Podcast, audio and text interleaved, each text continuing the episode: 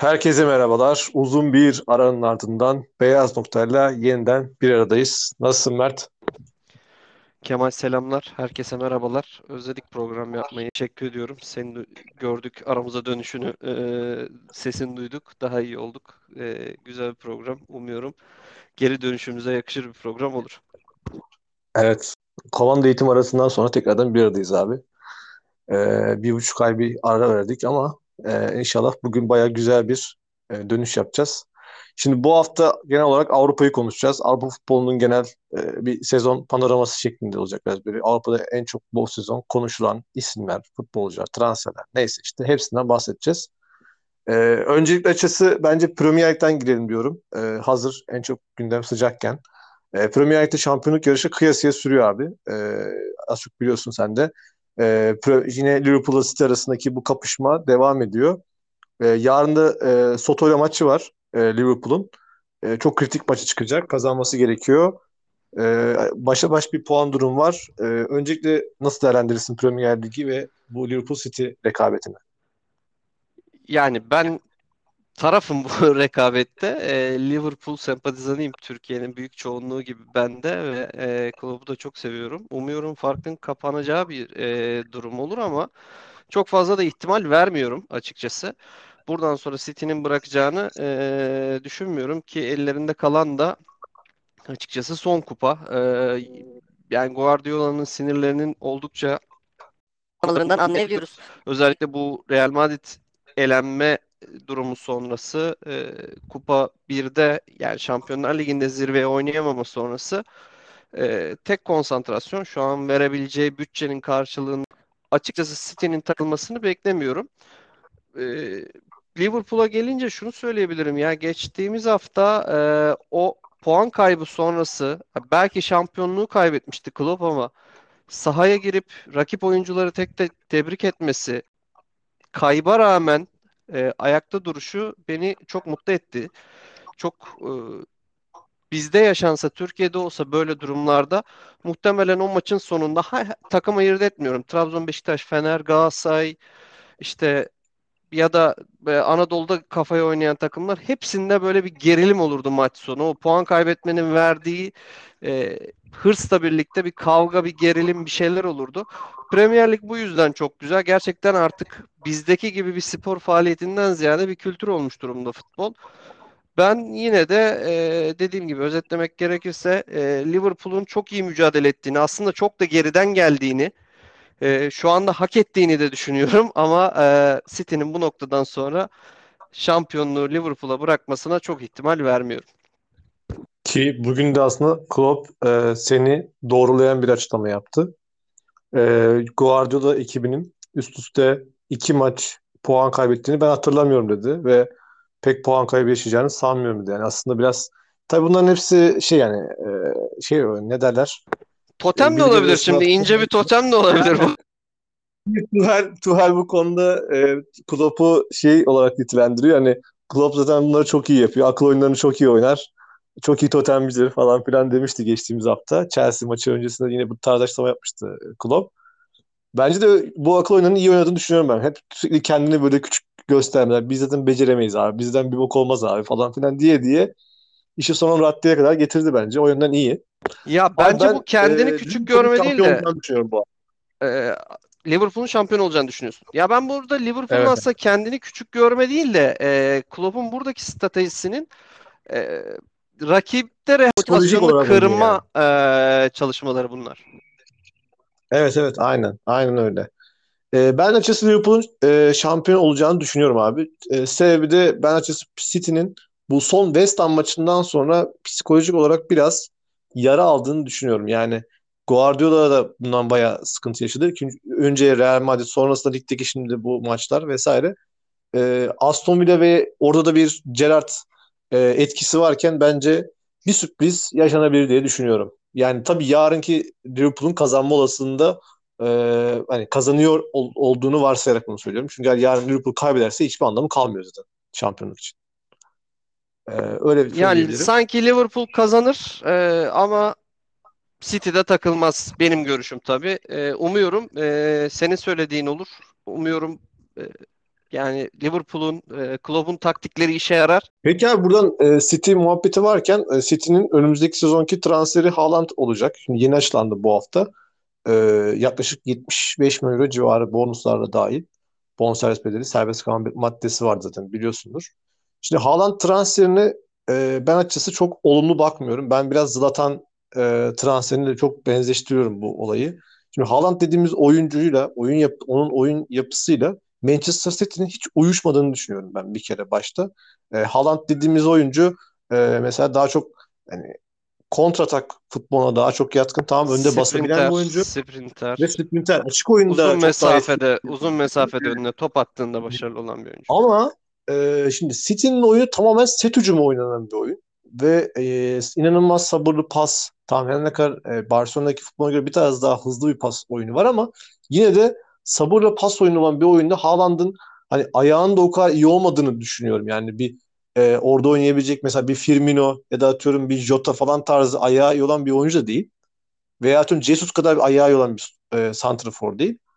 Yani orada ne kadar etkili olabilir? Acaba oyun yapısını Haaland'a göre mi uyarlayacak? Yani orası soru işareti benim için. Ben o, o anlamda Haaland transferinin yani Haaland'ın yanlış bir tercih yaptığını düşünüyorum. Her ne kadar babasının takımına gitmiş olsa da e, babası da geçmişte Manchester City e, forması giymiş bir oyuncu. E, iyi bir maaş yani bayağı iyi bir maaş alacak. Onların da tabii etkisi vardır ama yani ben Haaland adına yanlış bir tercih ve Guardiola'nın hata yaptığını düşünüyorum. Tabii belki ben yanılıyor da olabilirim. Yani benim oyun anlayışı, oyun bakış açımda hata da olabilir yani elbette insanız sonuçta. Yani benim düşüncem bu yönde. Haaland transferini sen nasıl bakıyorsun? Ya şimdi oyun planı olarak Guardiola'nın oyununa uymadığı konusunda %100 katılıyorum. Çok nokta tespitlerle anlattığın için aynı noktalara bir daha ben de değinmek istemiyorum açıkçası. Ee, Haaland, sprinter, uzun hatta e, Alp Özgen galiba geçtiğimiz günlerde paylaşmıştı. Attığı en güzel gol diye çok uzun mesafeden kendi yarı sahasından attığı deparla e, Evet, evet. bitirdiği bir pozisyon var. Ya Haaland'da biz bunları görmeye alıştık ki Dortmund'un oyun planı da biraz bu. Dortmund Almanya'nın rakip yarı alanda en çok oynayan takımı değil. E, genelde daha Evet. geriden oyun kurarak e, araya atılan hız a- yani aynen araya atılan toplar, e, uzun toplar, kenar ortalarıyla gole gitmeye çalışan bir takım. Bu özellikleriyle Haaland City'ye uyuyor mu? Uymuyor. Ama e, Haaland açısından bakıyorum duruma. Bence en zayıf takıma gitti. Evet, e, top tekniği yüksek, gol vuruş becerisi iyi oyuncuları var Manchester City'nin. Ama e, gerçekten bu takımın santraforu bu diyebileceğin sembol ismi Agüero'dan sonra bence oluşmadı. Haaland bu boşluğu doldurabileceğini düşünüyor ve e, bence kendi açısından çok iyi maddi e, şartlar da sunulduğu tabii ki ortada ve e, Premier Lig oluşu, Premier Lig'de e, gidebileceği en iyi opsiyon oluşu Haaland'ın kararlarını etkilemiş olabilir. Geliyorum Guardiola cephesine. Bence e, egzajere ederek tabii anlatıyorum durumu e, ceza sahası golcüsüne ihtiyacı var. Bir Tanju'ya ihtiyacı var yani. O e, penaltı noktasıyla kale sahası arasında bir şekilde girip Marcio Nobre'ye ihtiyacı var ya da öyle söyleyeyim hani. Oralarda Evet, evet. topu topu içeri sokacak bir adama ihtiyacı var. Bana kalırsa şunu net söyleyebilirim ki e, Haaland mı Suarez, Luis Suarez al Manchester City'ye koy hangisi daha çok başarılı olur dersen %100 Luis Suarez'in çok daha başarılı olacağını düşünüyorum. E, Haaland başarısız olur. Manchester City'de e, bekleneni veremez gibi bir karamsar tablo içerisinde değilim. E, bilemiyorum bir e, bir değişiklik yapacaktır. Ama e, şunu da söyledin hani e, Barcelona'ya Zlatan'ın gidişi ve orada Guardiola ile yaşadıklarını düşünürsek ki o zaman da Zlatan transferine onay veren bir Bunu kullanamadı ya da kendi oyun planını e, elindeki oyuncuya göre kıramadı. E, daha e, dirençli kaldı oyunu e, benzer şekilde oynama noktasında. Uzun vadede bu bir problem yaratır mı göreceğiz ama Haaland e, çok motive ve e, fizik gücü olarak çok iyi durumda. Premier Lig'de kesinlikle bu özellikleriyle sırıtmayacaktır. Dediğim gibi e, buradan sonrası biraz vuruş becerisine kalmış durumda. Mutlaka çok pozisyona girecektir. E, bu burada e, biraz daha Dortmund'dan farklı olarak e, vuruş yetkinliklerini de geliştirmesi de gerekecek. Takımıyla best match olacaksa ya da Guardiola komple Haaland benim Haaland'ım var deyip oyun planını değiştirmeyecekse. Evet. Yani o yüzden biraz daha görmek lazım önümüzdeki sezonki performans açısından. Şimdi bir diğer e, şampiyonluk yarışının olduğu yerde İtalya Serie A. Bu sezon oldukça çekişmeli geçiyor orada da. E, şanlı Milan'ımız uzun bir aranın ardından e, ilk kez bu kadar şampiyonluğa yakın. Ardından da Inter geliyor. Hemen ardında hem de. Ve bu haftada e, önce çok saçma bir şekilde önce Milan maç yaptı sonra Inter maçı. Neden? İkisi de aynı saatte oynamadı. Orası da ayrı bir hani yani arada bu Akdeniz insanın gerizekalılığının genel olarak hani sadece bize özgü değilmiş. İtalya'da da varmış abi. Hani şampiyonluk yarışında iki takımın mücadelesinin aynı saatte olmaması kadar aptalca bir şey olamaz. Ama yine de hani çok sıkıntı olmadan o süreci atlattılar ve iki takım da kazandı. Son hafta Milan Sassuolo ile yapıyor. Inter e, Sampdoria oynayacak küme düşme hattındaki ama o da arada bugünkü galibiyetten sonra Fiorentina galibiyetinden ardından o da kümede kalmayı garantiledi. Rahat bir maç geçecek.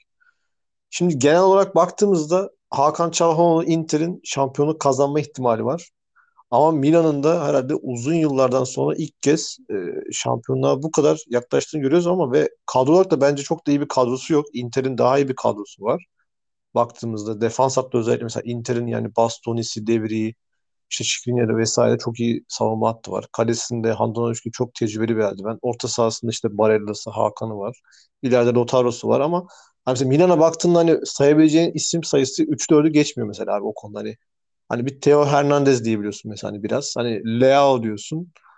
Hani belki biraz da kaleci Manya'nın falan diyebilirim hani ben. Ama onun dışında hani böyle süperstar seviyesinde bir oyuncusu yok. Tamam zaten ayrı mesele de hani genel az kadrosunda o kadar oyuncusu olmasına rağmen yarım e, hani yıldız diyebileceğimiz oyuncularla Pioli e, Milan'ı belki de şampiyon yapacak. Ve e, bence bu seneki en önemli nokta Milan açısından da şey oldu hani büyük maçların birçoğunu e, kazandı ve de e, kritik dönemeçler vardır mesela e, bazı. Hani büyük maçı kazanırsın sonrasında böyle küme düşme hattında bir takımla yaparsın. Mesela onda puan kaybetti genelde Milan. Bu sezon onu minimum seviyede tuttu. E, ben bunun da çok değerli olduğunu düşünüyorum. E, ve Milan e, inşallah bu sene şampiyon olur diye isteğim var. Tabii var ama e, tabii son ana kadar, son düdüğe kadar o işler belli olmuyor. Özellikle Milan olduğu için söz konusu. O son düdük çalmadan e, herhalde muhtemelen rahat etmeyeceğim. Çünkü benim Milan benim için önemli. Yani benim forma konusunda hani küçükken aldığım ilk forma Milan'ın Inzaghi formasıdır abi. Hani o efsane Milan kadrosunun e, formasından. Hani o yönden biraz duygusal bakıyorum olaya. E, dediğim gibi benim açısından Milan düşüncem bu şekilde. Milan'ı e, bu sene çok ekstrem bir performansla şampiyonluğa çok yakın görüyorum. Ee, şöyle söyleyeyim. Ben de Boğaz'ın Ben de e, Inter benim çok sempati duyduğum takımlardan bir tanesi. Hatta Liverpool'dan bir tık daha fazladır. Benim de gerekçem TV8'in bu İtalya Ligi'ni yayınladığı yıllardaki e, Alvaro Recoba etkisi. E, çok Aa, ciddi hayranlarından evet. bir tanesiyiz. Tabii e, bir yani bayağı hatırladığım bir maç. Sol çizgiden çok uzak mesafeden kaleciyi önde görüp attığı nefis bir gol vardı. O gün dedim tamam ya bu adamın olduğu takım neyse ben onu tutuyorum. Oradan e, benim de bir Inter sempatizanlığım var. Kimi şampiyon olsun, e, kim şampiyon olsun diye bana soracak olsan futbol mantalitem bu sezon Milan'ın daha çok hak ettiğini söylüyor. Çünkü Milan bir oyuncu üzerinden e, bir yere taşımadı kendini. Milan bu sene takım olarak iyi mücadele etti ve dinamiklerinden biri işte e, Kayer'i kaybetti. Çok uzun süren bir sakatlıkla. E, burada yaptığı en önemli transferin ben yine kaleci transferi olduğunu düşünüyorum. Lille'den aldıkları Manyan Manyan. e, çok çok e, önemli bir transferdi bu sene. Hani atanın tutanın iyi olacak. Bunda da yani çok istikrarlı bölüştüler. Orada Ciro derbilerde olmadık maçlarda çıktı. Yani hiç e, adı geçmeyecek yerlerde golle buluşturdu takımını.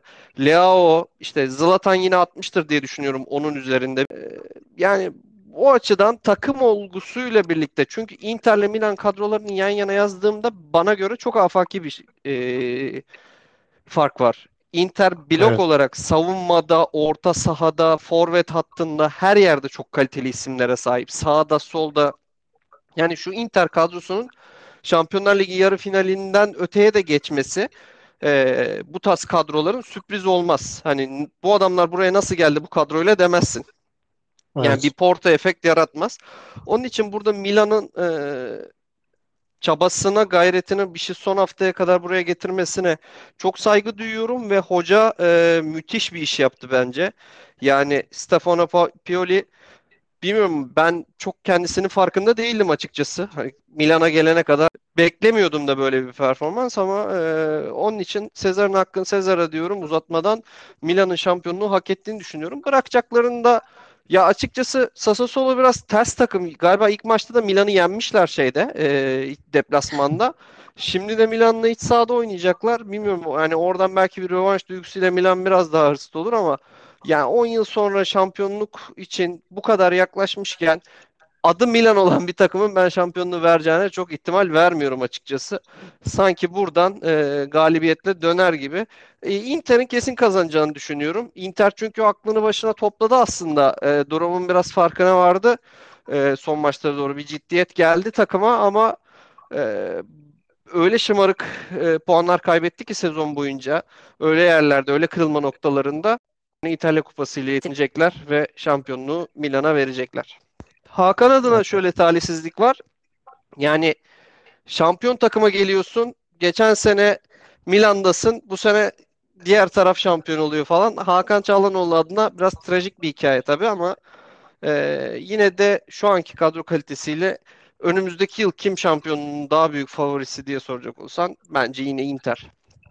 Tabii Inter'in şöyle bir ekstrası da var. Inter'de sezon sonu muhtemelen e, Juventus'tan ayrıca, ayrılacağını düşünen Dybala'nın da e, transferi de söz konusu. Yani o kadro hücum hattına bir de Dybala eklenecek ki hani ben de Inter'i gelecek sezon yine çok favori görebiliriz. Yani Milan ben çünkü Milan'ın bu sene şampiyon olsa ve seneye mesela bu kadar rahat şampiyon olabilir mi? Hala soru işaretim var. Çünkü bu böyle bir şampiyonluk kolay kolay gel, denk gelmez yani. Böyle bir Bursa o Spor efekti gibi geliyor değil mi? Yani şey Aynen. baş Hani temel kadronun temel oyuncularının mesela seneye olacak mı orası bile soru işareti. Yani mesela Leao'ya biri çıkıp 70 verse Milan satacak yani. Tut- Tutmaz ki kadroda. Adam çünkü maddi durumu çok iyi bir takım değil yani Milan. Hani eskisi kadar çok güçlü bir Milan yok ekonomik olarak. Çünkü geçen seneye göre kadroyu daha da e, maaş olarak azaltmış bir takım Milan. Yani Krunićler falan oynuyor abi mesela. Krunić kim yani? Krunić'i kimse bilmez mesela Krunić denilen topçuyu. Ya da Messias falan oynuyor mesela. Messias'ı Inter'de 18'e almasın yani. Messias'ı mesela. Hani Salamakers dediğin adam Inter'de belki rotasyon oyuncusu falan olabilir yani. Ama mesela burada çıkıyor 11 başlıyor mesela direkt. Yani bu oyuncular adam oturup şampiyon olacak belki de yani. Hani yıldız seviyesine görebileceğim belki bir orta Tonali var mesela ki hakikaten çok büyük bir topçu. Ama hani onun dışında da çok aman aman bir topçusu da yok yani. yani Leao diyoruz, işte Tonali diyoruz. Dediğim gibi işte kaleci var Manyan. Biraz da Theo Hernandez diyorsun. Dört oyuncu çıkıyor benim ağzım. Ama mesela Inter'in dediğin gibi hani 6-7 tane oyuncusunu çok rahat sayabilirsin mesela. Birçok takımda oynayabilecek seviyede. Yani o yüzden çok ekstrem bir şampiyonluk olacak. Beraberlik de yetiyormuş bu arada baktım. E, ikili averajda Milan üstün olduğu için. Hani bir puan bile Milan için yetiyor. Bakalım yani pazar günü her şey akkara belli olacak. E, diyelim. E, bir diğer konumuz da şey var aslında gündemler arasında. Bu hafta değil aslında. Ben hani askere gitmeden önce de baş konuşuluyordu. Hani şu an artık Ballon d'Or'un en büyük adayı olarak konuşuluyor. E, Karim Benzema performansı. E, ben önce direkt sana vermek istiyorum. Karim Benzema'yı övme konusunu. Çünkü sen benden daha fazla maçlarını izledin. Şampiyonlar Ligi performansını da daha iyi, iyi biliyorsun. E, genel olarak bir Karim Benzema'yı över misin abi? Ertem Şener'i yayına alabiliyor muyuz? Bilmiyorum. Ben de topu ona bırakayım. Ee, ya Şampiyonlar Ligi'nde tadı damağımızda kaldı ya. Maçlar bitmesin diye bize dua ettirdi adam. Yani hem işte Chelsea eşleşmesini mi söyleyeyim bilmiyorum yani. Ha, adamı şimdi ö- böyle birden öv diye topu bana atınca da çok ilginç oldu. Ee, çok yani akıl alır bir performans değil ya bu seneki. Çok e, favorilerin hepsine ya adamların elediklerine bakıyorsun. Yani şu an Real Madrid kadrosunu kağıt üzerinde yaz. Ben bu sene Real Madrid Şampiyonlar Ligi'ni alır demem sana. Öyle söyleyeyim. Evet. Bence Real Madrid'li oyuncular da kendilerini bu kadar favori görmüyor. Buna inanan belki bir tek varsa kadroda e, Benzema vardır. Bir de Ancelotti vardır. O da çok e, kurt. Ya o adama da ben e, hep böyle çok iyi bir hoca olmadığını yıllarca düşündüm ama e, hakkını teslim etmek gerekiyor gerçekten. Everton performansı böyle biraz bana ulan haklıyım galiba dedirtse de e, şu an ya Ancelotti'ye de gerçekten e, başlayayım bilemiyorum ama yani hep bir de e, ilk maçları kaybedip galiba şeyi e, Chelsea'de durum tersi oldu ama hani ilk maçı kaybedip dönüp rövanşında ekstra bir e, Benzema performansı adam Paris Saint-Germain'e karşı hat-trick yapıyor.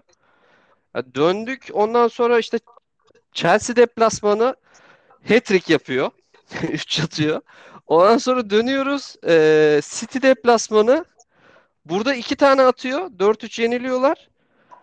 Ondan sonra İspanya'daki maçta adam yine e, hani burada Rodrigo attı ama Rodrigo'nun ilk golünde ciddi bir yani şeyi var. E, adamı kaçırması var. E, ve e, uzatmada da kritik anda penaltıya atıp takımı tura taşıdı. Bilmiyorum e, Ronaldo'nun istatistik olarak performansı belki Real Madrid tarihine geçmiştir ama e, Ronaldo böyle tek başına e, hiç damga vurmadı. Yani Real Madrid hep iyi oyunculardan kuruluydu. İşte dönem dönem Mesut Özil vardı. İşte James Rodriguez vardı. O vardı, bu vardı. Böyle iyi oyuncuların alındığı bir dönemdi ama şurada pandemiyle başlayan süreçte birkaç senedir Real Madrid'den biz flash transfer görmedik. Hatta iyi oyuncuları da sembol oyuncuları da gitti diyebiliriz. Yani Sergio Ramos'lar vesaireler. Ve ee, baktığın zaman Rodrigo da genç bir oyuncu. Yani taşıyan oyunculara baktığın zaman işte Vinicius e, bu oyuncular böyle Şampiyonlar Ligi'nde çok seni alır bir yerden bir yere sürükler diye güvenip yola çıkacağın isimler değil. Hatta kulübeden gelen e, bir Rodrigo'dan bahsediyoruz. Yani bu oyuncuları verimli kullanıp e, bu takımı finale taşımak gerçekten e, her baba yiğidin harcı değil. Adam ayakla attı. E, sağ ayakla attı, sol ayakla attı, çalımlayarak attı, kafayla attı, penaltıdan attı. Galiba yanılmıyorsam ki yani belki yanılıyorumdur. Frikikten atmadı bir tek. Ee, sağdan orta, soldan orta, kafa ne yakaladıysa attı. Çok iyi defans oyuncularına karşı attı yani. Çok kritik anlarda attı ve şey, şunu net şekilde artık şu mesajı verdi. Yani Türk halkına da verdi, Ertem Şener'e de verdi, sana bana da verdi. Muhtemelen tüm İspanyollara da vermiştir ya dur bakalım ya daha Benzema sahada hani Real Madrid geride şu an tur işte rakipte ama şimdi çıkar bir tane bir sıkıştırır araya dediği her an adam çıktı ve sıkıştırdı. Turu Real Madrid'e getirdi. Ee, şunu düşünüyorum. Ya Fransa milli takımı adına çok uzun bir kayıp var. Benzema'nın e, kariyerinden faydalanamama var. E, işte bir şekilde Fransa milli takım formasından uzak kaldı. Orada da Fransa milli takımı gerçi hep başarılıydı ama e, sanki bu adamın kariyerinde bir Dünya Kupası da yakışırdı gibi geliyor bana yani hani şey olsa e, Benzema kariyeriyle bağdaşırdı. Birden fazla o e, bir önceki şampiyonlukta e, bir Benzema'nın sahada olması da sanki adamın hakkıymış gibi geliyor bana ya da milli takımla bir Avrupa Şampiyonası e, daha böyle bir birden fazla kupa kaldırması da e, Benzema adına daha flash yer olabilirmiş gibi geliyor. Bilmiyorum. Real Madrid'de bir yandan e, forvet dedikoduları da dönüyor ama şu anki Benzema yaşı 35 de olsa önümüzdeki sezon kim gelirse gelsin ikinci sıraya yazılır diye düşünüyorum. Evet yani bence Benzema performansında e, hatta Benzema değil bence bu sezonki Real Madrid performansı tamamıyla Ancelotti'ye yazar abi. Çünkü yani ya ben kendisine olan hayranlığımı e, şöyle söyleyeyim. Everton'dayken Calvert-Lewin denen topçuyu mesela ben hiç sevmezdim abi. Hani hani şöyle söyleyeyim yani İngiltere'nin bence kabus forvetlerinden bir tanesi kendisi. Adam Calvert-Lewin'i Premier Lig santraforu yaptı. Ee, inanamadım yani bu duruma. Çok acayip bir şekilde. Adam Real Madrid'e geldi. Yani Vinicius zaten iyi bir topçuydu. Yani kötü bir topçu değil zaten. Real Madrid bayağı yüklü miktarda para verdi. Yani yüklü yani 100 milyon para vermedi ama yani iyi bir para verdi 17 yaşındaki bir oyuncu için. Ee, Rodrigo'yu keza öyle. Ama yani Vinicius şu an herhalde dünyanın en iyi 5 topçusu 5 5 topçusundan biri hale getirdi o genç yaşına rağmen. Yani ve Benzema kariyerinin en iyi dönemini geçiriyor. Şu anda Real Madrid tarihinin en golcü ikinci futbolcusu. Birincisi Ronaldo zaten. Raul'u geçti. Aynı zamanda en fazla asist yapan futbolcu oldu. Orada da Ronaldo'yu geçti. Ve adam şu anda 14 gol falan attı galiba yanlış bilmiyorsam Şampiyonlar Ligi'nde. Orada da galiba Ronaldo'yu eşitledi abi. Elemelerde en fazla gol atan oyuncu olmak konusunda. 10 gol attı elemelerde. Şimdi gruptan sonrasından bahsediyorum. Yani zaten kırmadık rekor bırakmadı neredeyse ve şu an herhalde e, Şampiyonlar Ligi'ni kazanırsa bu seneden sonra e, yanlış bilmiyorsam bir herhalde kazanamadı Dünya Kupası falan kalacak herhalde. Avrupa Şampiyonası ve Dünya Kupası tane. Milli takımda bir başarısı kalmıyor adamın. Yani çok büyük bir hikaye yazıyor. Oturup bence Netflix böyle Griezmann'a, Griezmann'a falan oturup belgesel çekeceğine otursun bence Benzema'ya çeksin. Hani daha çok hak ediyor. Bir Fransa milli takımı hikayesi var. Kavga süreci vesaire. İşte şuradaki Ancelotti süreci var. Ve Ancelotti'nin de bu arada 5 büyük ligde kupa kaldıran tarihteki ilk antrenör olması da bence Ancelotti'nin artık hani dünyada da saygı görmesini sağlayan hikaye bence aslında o oldu. Hani gittiğin her ligde de nasıl şampiyon yaparsın be abicim? Yani çok büyük bir olay yani bu. Ya Ancelotti Hani İspanya'da Real Madrid yapıyorsun falan. tabii tabii bambaşka bir boyutta yani e, o da bir daha eşine benzerine rastlanmayacak bir e, başarıyla Rüzgar'la birlikte devam eder ama nihayetinde Ancelotti'nin de bence son kulübü olacaktır. Real Madrid zirvede bırakmak isteyecektir ve e, onun da e, dünyada teknik direktörler arasında e, zirvede olacaktır adı. Yani şu an yaşayanlar için de böyle bir istatistikliği, istatistiği yakalama ihtimali olan bile bence yok. Ee, yani bu açıdan baktığımız zaman hem yani e, şimdi Guardiola diyorsun o gidip İtalya'da çalışır mı? Bilmiyorum çalışmaz ya da gidip başka bir ülke ya da Fransa yapar mı? Bu adam e, challenge'lardan hiç kaçmadı. Lig seçmedi. Ya ben bu ligde ben ekmek yiyorum. Bak benim topum bu ligde iş yapıyor. Ben buradan devam edeyim demedi yani adam her zaman. E, ülke değiştirdi, takım değiştirdi. E, hep yeni oyuncu grubuyla baktığın zaman sürekli e, gittiği yerlerde de bir kadro kurmuş. Senin de az önce bahsettiğin gibi Everton'daki gibi e, belli oyuncuları seç parçası yapmış, belli bir rotasyon uygulamış. Yani gidip de hazır belki Fatih Terim'in Milan'ına hazır konmuştur diyeyim. Onun dışında hep kendi takımını e, kurmuş bir adam. E, onun için yani e, Ancelotti'yi de tartışmak zannediyorum şu programa biraz ağır gelecek yani.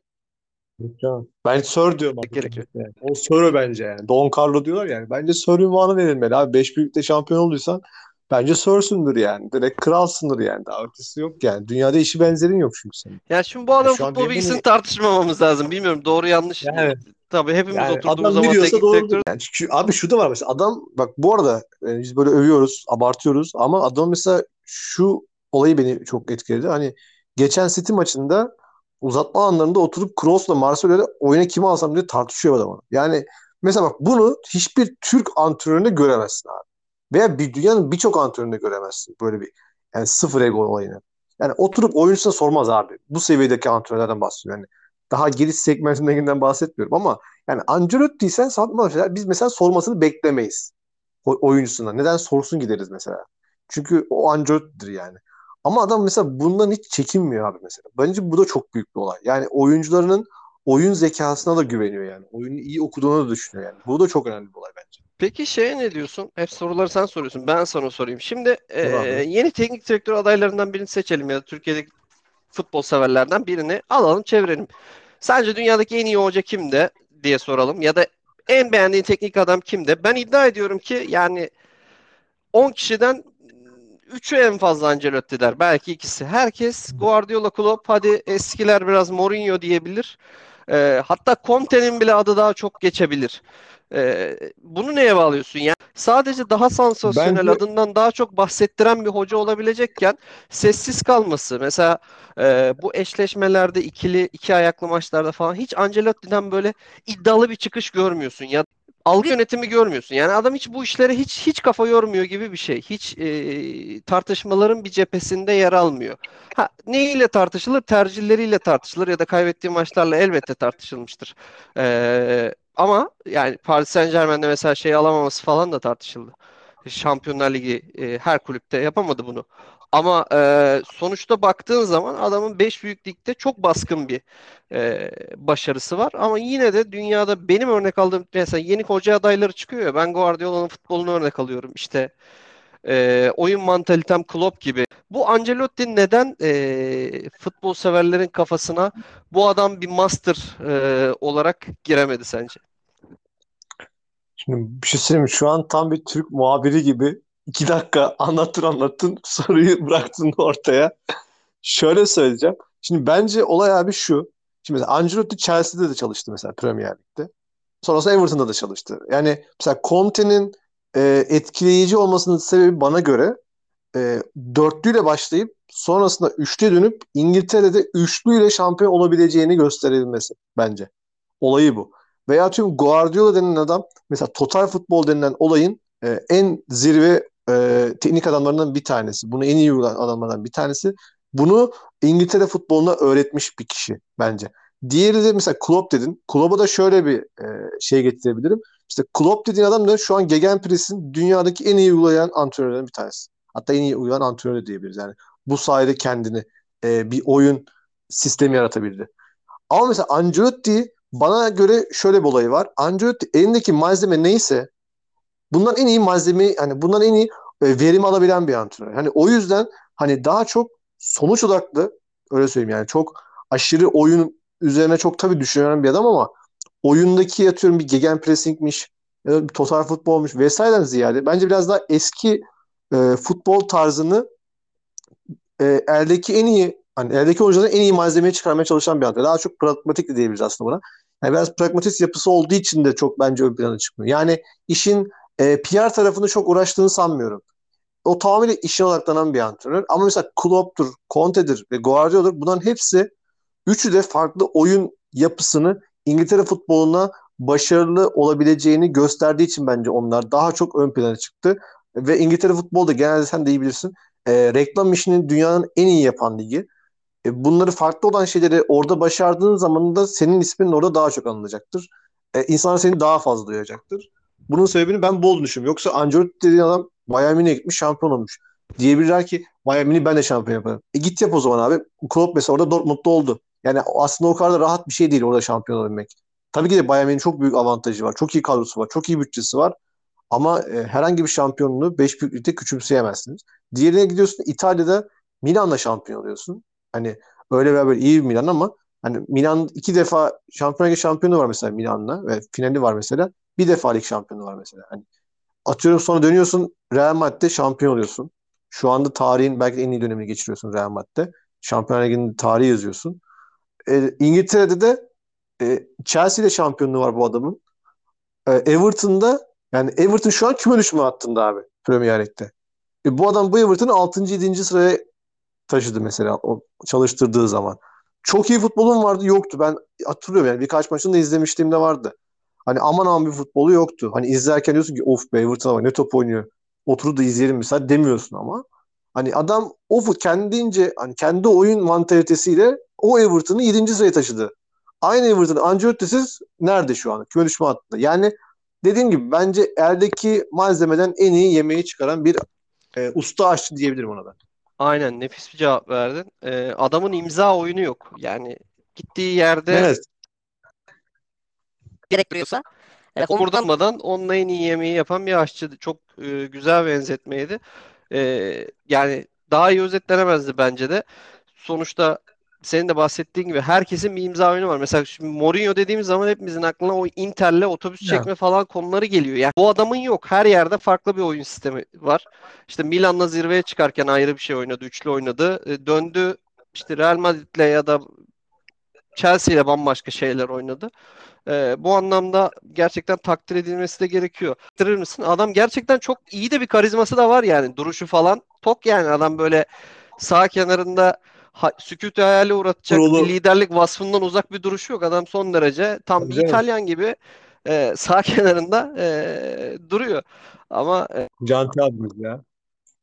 Aynen Canti adam hele şu son otobüste kutlama sırasındaki prolu Aynen. görüntüsü beni Prolu- çok mest etti ya. Aynen görüntüsü. çok iyiydi. Evet hocam. Şimdi abi diğer e, bunları konuştuk. Don Carlo'yu da konuştuk. E, şimdi Lewandowski, Suarez gibi isimler son maçlarına çıktı bu hafta. Hatta Haaland da bunların arasındaydı ama Haaland'dan konuştuk. Şimdi Lewandowski ile Barcelona iddiaları çok fazla gündemde. Ki e, son çıkan haberlerde Lewandowski'nin Barcelona ile anlaştığı e, fakat işte kulüple, Barcelona kulüpler arası anlaşmanın sağlanmadığı. E, kulüpler arasında şöyle bir sorun var. Lewandowski okey, hazır yani gelmeye. Fakat Bayern Münih bırakmak istemiyor. Yani bir sene daha kalsın bunun da. Bugün e, Orhan abi de e, bizim programımızda bayağı bir detaylar söyledi yani Hönes konusunda. E, yani göndereceksek de 35-40 civarı e, isteriz kafasında Bayern Münih. E, Barcelona teklifi 25-30 band arasında ki Barcelona bence alacaksa o 35-40'ı da verir gibi geliyor. E, Bayern Münih mümkün olduğunca hani tok satıcı oynuyor gibi geldi bana. Hani mümkün fiyatı yükseltelim, olabildiğince tutmaya çalışalım. Ama Lewandowski e, artık bir değişiklik yapmak istediğini farkındayım yani. O da onu da anlayabiliyorum bence. Adam haklı yani. Her sene şampiyon, her sene şampiyon. Hani hiçbir şey yok hani. Rekabet olayı bence artık bayağı azaldı Almanya'da bu arada Bundesliga'da. Yani yaklaşık 8-10 senedir sürekli Bayern Münih şampiyon oluyor. Ee, Avrupa'da en azından belki bir Barcelona'ya giderse en azından bir Real Madrid'de bir başa baş bir mücadele. Atletico Madrid seviye gibi daha e, sağlam takımlarla biraz daha iyi bir rekabet ortamını görmek istiyor diye düşünüyorum. 30, 34 yaşına geldi ama gayet de kendine bakan bir santrafor. Aynı Benzema gibi o da. Diğer olay da Suarez, Atletico Madrid'in yıldız santraforu. O da e, son maçına çıktı ama Avrupa'da kalmak istediği yönünde haberler var. Mesela MLS'i değil Avrupa'yı tercih edecek. Acaba Liverpool yapar mı bilmiyorum.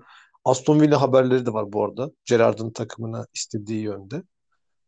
Acaba Türkiye'de gelir mi diye düşünmedim değil bu arada onu da söyleyeyim. Yani Fenerbahçe'de bir Ali Koç yapar mı öyle bir şey ama e, bilmiyorum yani bu, şey bildiğim şeyler bunlar bu iki transferle ilgili. Ben Lewandowski'nin Barcelona transfer olacağını düşünüyorum açıkçası. Çok fazla bir şey olacağını sanmıyorum ama e, Suarez'in acaba Liverpool yapsa fena olmaz mı diye düşünmüyor değilim ama hani pek de Klopp ister mi o transferi orada soru işaretlerim var. Ya önce şu Almanya'dan bahsedeyim. Ee, biliyorsun yayına ben Almanya'dan bağlanıyorum şu an. Ee, evet hocam sen bilgiler sende o zaman. Şimdi şöyle e, futbolla ne ilgili ne düşünüyorlar diye sorduğumda herkes biz futbolu izlemiyoruz dedi. Yani birden fazla kişi sporla son derece ilgili hayatlarının bir parçası olan adamlar. Yani neden falan dedim. Ya bir heyecanı yok dedi. Yani bizim için bir anlamı yok. Bir sınır gelmesi lazım dedi. Ya altyapıdan oynayacak oyuncu sınırı gelmesi lazım diyor. Bir şekilde diyor Almanya bu rekabeti yaratamadığı sürece diyor e, Alman futbolunun da cazibesi gitti diyor Bayern Münih yüzünden. Yani bunu birden fazla aynı anda dört kişiyle falan oturuyordum ve e, fikir birliği şeklinde sundular. E, Almanların da e, kanayan yarası bu. Sürekli bir Bayern Münih şampiyonluğu izlemek. Yani lig yarışını neyini izleyelim diyor adam yani. Ne olacak şampiyon mu olacaksın diyor. Zaten şampiyon belli. İşte takımın ya, araya gireceğim de. iki sıra yukarı, yani. iki sıra aşağı. Hani Tabii futbol hep Almanların kazandığı bir oyundur diye bir hani laf vardı ya hani. İngilizlerin miydi? Öyle bir o laf var. Hani o resmen Bayern Sonunda Almanların kazandı. Artık sonunda Bayern Münih'in kazandığı bir ligdir yani Bundesliga öyle bir duruma geldi. Ya gerçekten bundan çok şikayetçiler ve mutsuzlar yani bu e, futbola olan tüm cazibelerini yitirmişler. Ben burada Alman milli takımının coşkuyla desteklenmesinin bence temel sebebi bu. Böyle birlik ve hani Alman taraftarlar hep turnuvaya renk katıyor. Milli takımlarına çok destekler. Alman milli takımı konusunda bütün ülke bir e, seferber oluyor falan ya. Bence bunda bunun evet. da biraz etkisi var. Çünkü sonucunu bilmiyorlar yani. Hani Dünya Kupası'nı kazanamayabilirler ya da Avrupa Şampiyonası'nı kazanamayabilirler. Ama ligi öyle izlemiyorlar. Ee, onun için yani Lewandowski'ye e, çok geç kalınmış bir karar olduğunu düşünüyorum. Öncelikle öyle söyleyeyim yani. Tamam Bayern Münih çok iyi bir kariyer. Müthiş istatistikler de. Ya Bayern Münih'te forvet kimse inanılmaz istatistikler yapıyor zaten yani.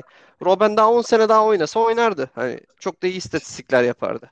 İşte ben çocuktum Mehmet Çol vardı. Ondan sonra işte e, Roy Makay geldi vesaire. Yani işte bir birileri yani böyle Bayern Münih'te kim santrafor oynuyorsa Bayern Münih'te sürekli oynayan adam bütün istatistik rekorlarını kırıyor. Çünkü yani gol ortalaması aşırı yüksek. Hani maça kazanmama ihtimali yok denecek kadar az. Yani her yani bir, yılda bir tane ya da iki tane maç kaybediyorsun.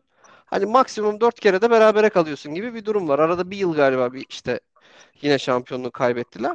Bu anlamda baktığın zaman Lewandowski için bence yaşına göre geç kalınmış bir, kalınmış bir karar. Ee, daha erken bir e, challenge beklerdim.